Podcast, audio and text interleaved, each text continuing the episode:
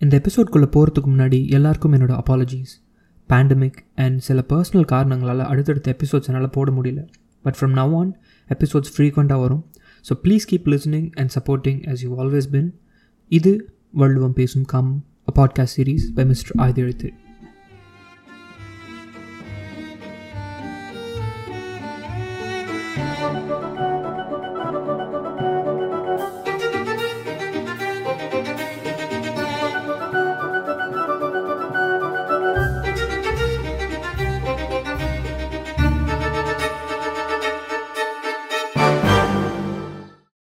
பண்பாடு.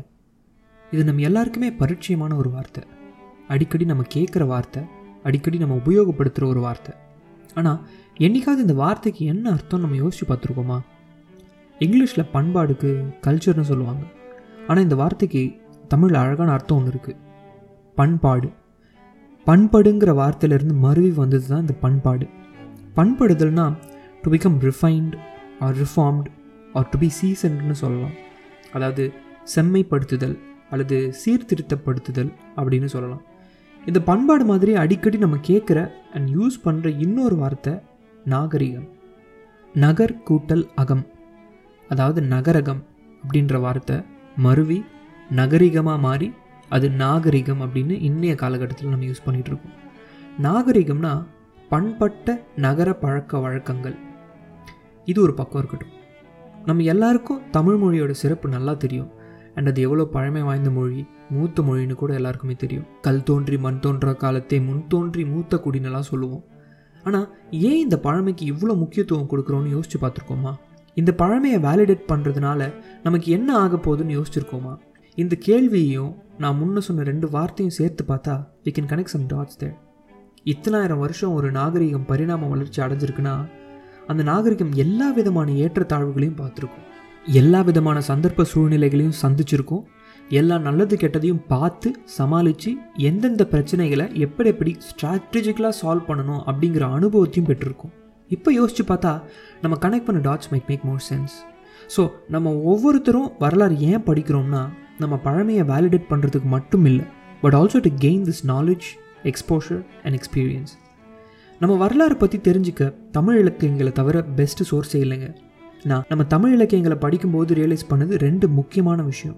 விவர் very inclusive society அதோட சிறந்த எடுத்துக்காட்டு திருக்குறள். ஜாதி மதம் இனம் மொழி இது எதையும் சாராம எல்லா மனிதர்களுக்கும் எழுதப்பட்ட பொதுவான ஒரு உலக பொதுமறை. இரண்டாவது அண்ட் ரொம்ப முக்கியமானது we were much liberated and a progressive society back then காதல்ன்ற உணர்வையும் காமம்ன்ற உணர்வையும் இந்த அளவுக்கு வேற எந்த ஒரு சிவிலைசேஷனும் கொண்டாடி இருக்குமா அப்படின்னு எனக்கு தெரியல.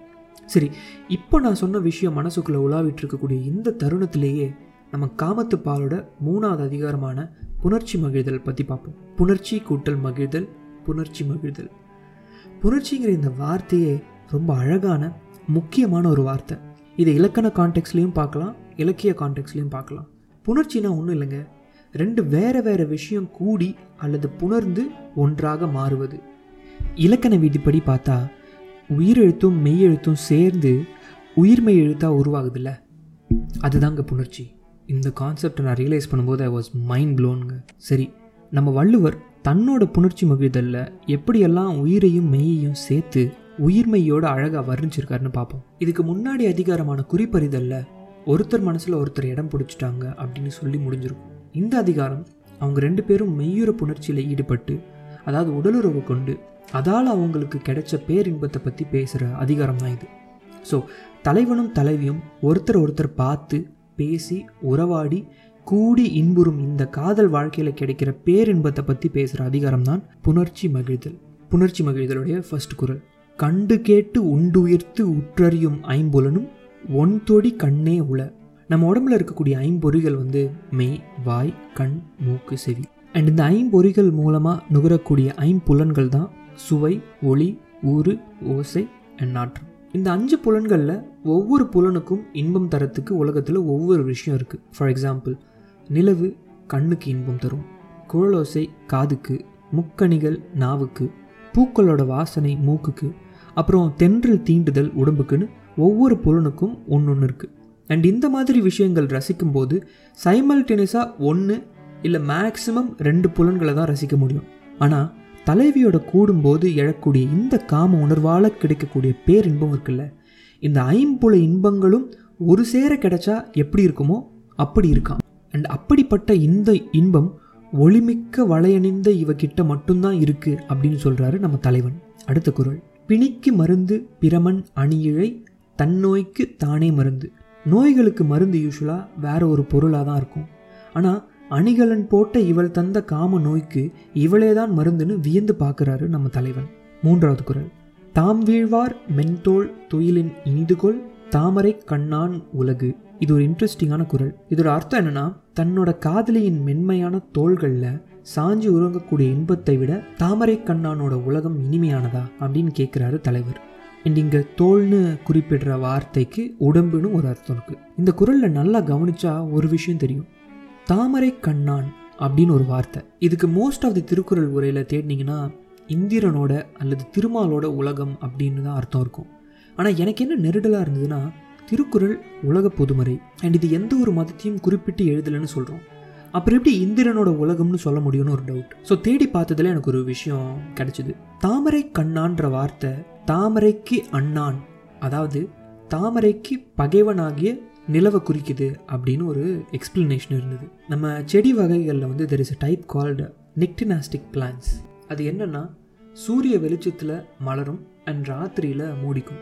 தாமரையும் இந்த வகையான நிக்டினாஸ்டிக் பிளான்ட்டை சேர்ந்த ஒரு வகை தான் ஸோ ராத்திரியில் தாமரை மூடிக்கிறதுனால நிலவை தாமரையோட பகைவனாக குறிப்பிட்டிருக்கலாம். அண்ட் தாமரை கண்ணான்னு வள்ளுவர் கூறக்கூடிய இந்த உலகு நில உலவாக இருக்கலாம்ன்றது என்னோட இன்டர்பிரிட்டேஷன் நான்காவது குரல். நீங்கின் தெருவும் குறுகுங்கால் தன்னென்னும் தீயாண்டு பெற்றாள் இவள். இந்த குரலில் காம உணர்வை தீயாக உருவகப்படுத்தியிருக்காரு வள்ளுவர். யூஸ்வலாக தீனா தூரமாக இருந்தால் குளிரும் தீ கிட்ட வந்தால் சுடும்.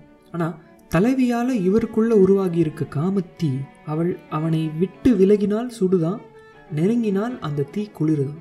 இந்த புதுமையான தீயை இவ எங்கிருந்து பெற்றாள் அப்படின்னு வியக்கிறாரு தலைவன். ஐந்தாவது குரல். வேட்ட பொழுதின் அவையவை போலுமே தோட்டார் கதுப்பினால் தோல். தலைவனும் தலைவியும் கல ஒழுக்கத்தில் ஈடுபட்டுக்கிட்டு இருக்கும்போது தலைவியோட அந்த நீளமான பூச்சூடிய கூந்தல் அவிழ்ந்து தளர்வான நிலையில் அவள் உடம்பு முழுசாக பரவி இருக்கு. அந்த தருணத்தில் தலைவனுக்கு என்ன தோணுதுன்னா நம்ம விரும்பின ஒரு விஷயம் நினச்ச உடனே கிடைச்சா எவ்வளோ சந்தோஷமாக இருக்கும்.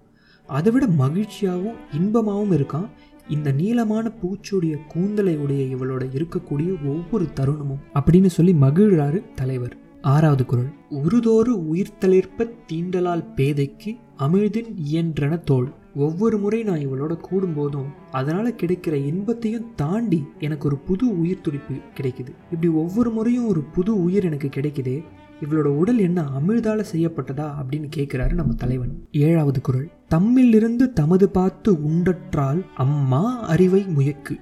நம்ம எங்கே போனாலும் என்ன பண்ணாலும் கடைசியாக நம்ம வீட்டுக்கு வந்தால் ஒரு சொல்ல முடியாத ஃபுல்ஃபில்மெண்ட் இருக்கும். And when we are making a home ஒவ்வொரு விஷயமும் பார்த்து பார்த்து வாங்குவோம். சின்னதோ பெருசோ அந்த பொருட்கள் மேலே அளவு கடந்த காதல் இருக்கும். ஏன்னா அது நம்முடையது.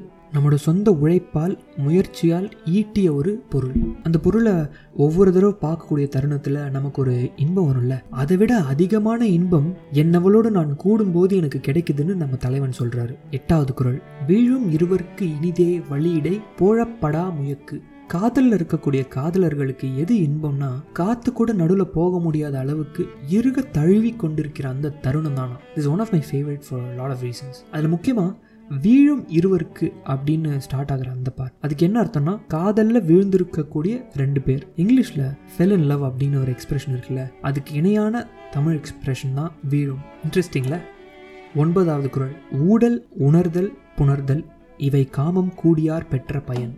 ஊழல்ன்ற உணர்வை பற்றி ஒரு தனி எபிசோட் பண்ணலாங்க. அந்த அளவுக்கு அதை பற்றி பேச அவ்வளோ விஷயம் இருக்குது ரொம்ப அழகான ஒரு ரிலேஷன்ஷிப்புக்கு தேவையான முக்கியமான ஒரு உணர்வு. ஆனால் அதோட அளவு தெரிஞ்சு பக்குவமாக கையாண்டாதான் அது சரி. வள்ளுவர் இன்னொரு இடத்துல என்ன சொல்கிறாருன்னா நம்ம சாப்பிடக்கூடிய சாப்பாடில் சேர்க்கக்கூடிய உப்போட அளவு தெரிஞ்சு போடுற மாதிரி நம்ம ஊழல் ரிலேஷன்ஷிப்பில் ஆட் பண்ணணுமா? ஊழலோட அர்த்தமே பொய் கோபம் அவர் செல்ல கோபம்னு சொல்லலாம். ஸோ ஊழல் அந்த ஊழலுக்கான காரணத்தை அறிஞ்சு அதை உணர்ந்து தெளிஞ்சு அதுக்கப்புறம் கூடல். இது எல்லாம் காமம் கூடியவர்கள் பெறக்கூடிய பயன்கள்னு வள்ளுவர் குறிப்பிடுறாரு.